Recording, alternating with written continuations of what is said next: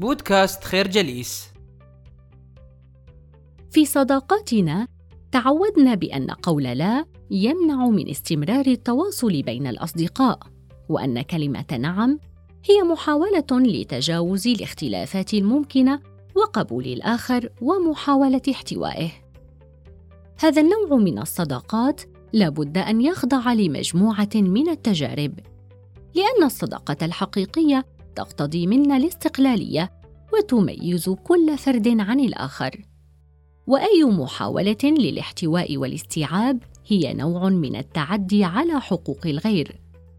وهنا يجب أن نميز في الصداقات بين الصديق الحقيقي والصديق الذي لا تهمه سوى مصلحته. بين الصديق الذي تقيم معه علاقة متوازنة وبين الصديق الذي لا يقبل إلا العطاء. هذا النوع من التحديد مهم في إيجاد علاقات متوازنة وقارة وبعيدة عن منطق الابتزاز. فالعناصر المحددة للصداقة الحقيقية هي التعاون والعمق والاستمرارية واحترام الخصوصية. قول لا في مختلف المواقف الخاصة قد يعرضك للكثير من المشاكل لكنه في نهاية المطاف يجعلك تقلل من الأشخاص الانتهازيين معك وتحتفظ بالقلة من الأصدقاء الحقيقيين المتجاوزين للمنفعة الشخصية. قول لا هو حماية للخصوصية وبحث وانتقاء لأجمل المعارف. الفكرة قول لا تقلل من فرص الالتقاء بالأصدقاء الانتهازيين. الكائنات الاجتماعية مثل الإنسان محكومة أن تعيش ضمن مجموعات بشرية صغرى تسمى الأسرة وامتداداتها. هذا الأمر يجعل من فرص العيش باستقلالية تامة عن الأسرة امرا عسيرا. وحينما نتحدث عن العسر هنا فإننا نقصد هنا الطلبات الكثيرة الناتجة عن هذا التنوع وهذا الاختلاف الذي يعيش الإنسان العادي وسطه. هل يملك الإنسان سلطة قول لا لأقرب الناس إليه؟ وماذا لو قال لا في سياق اجتماعي معقد ومربك؟ الناس بطبيعتها مجبولة بفعل فطرتها على حب أهلها وأبنائها وزوجاتها.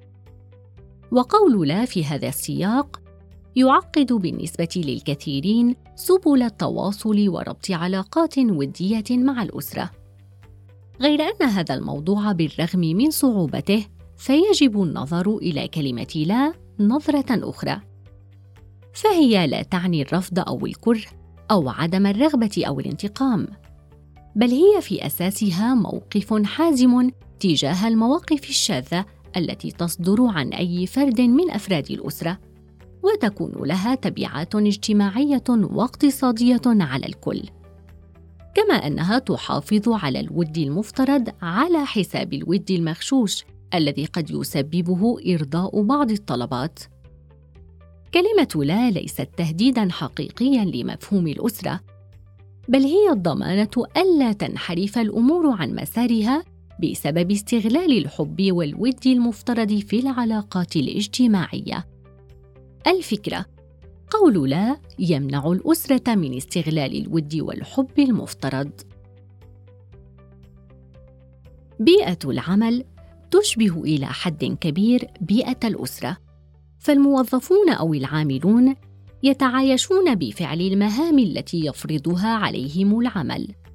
ويتقاسمون كل ذلك في شكل مجموعات تتعدد مهماتهم وتنصهر في بعد واحد وهو المنتوج النهائي أو غاية العمل.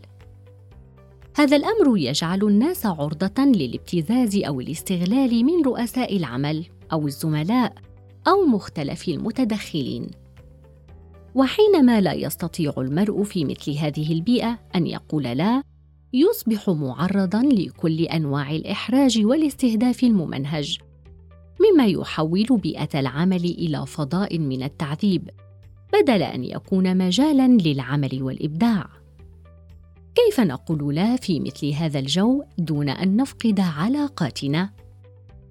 إن أول قاعدة يجب أن يتمثلها الإنسان هي معرفة حدود الوظيفة والعمل. وهذا يجعل من الإنسان لا يحمل نفسه إلا ما تسمح به مهمته ووظيفته أو القانون المؤطر لها. وهنا وجب التحلي بالحذر والواقعية. فقول لا يحميك من تنفيذ المهام بشكل غير لائق لمكانتك مما قد يؤثر على حياتك المهنية مستقبلا.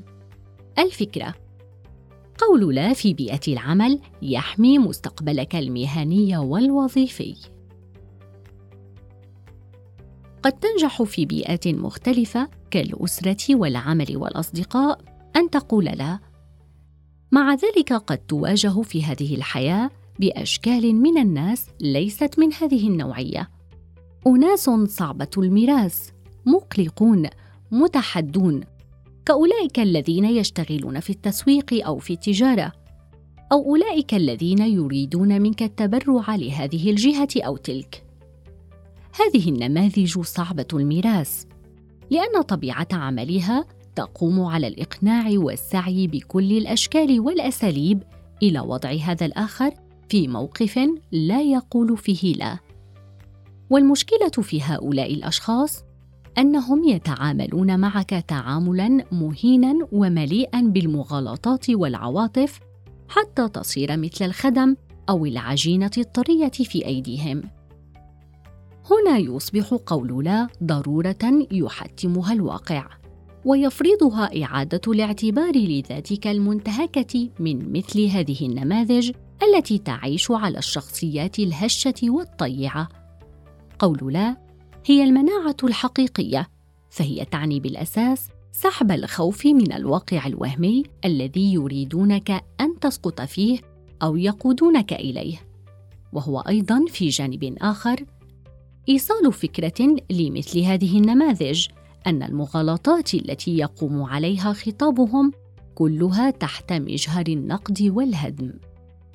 الفكرة قول لا للنماذج الصعبة الميراث هو إعادة بناء الثقة بالنفس.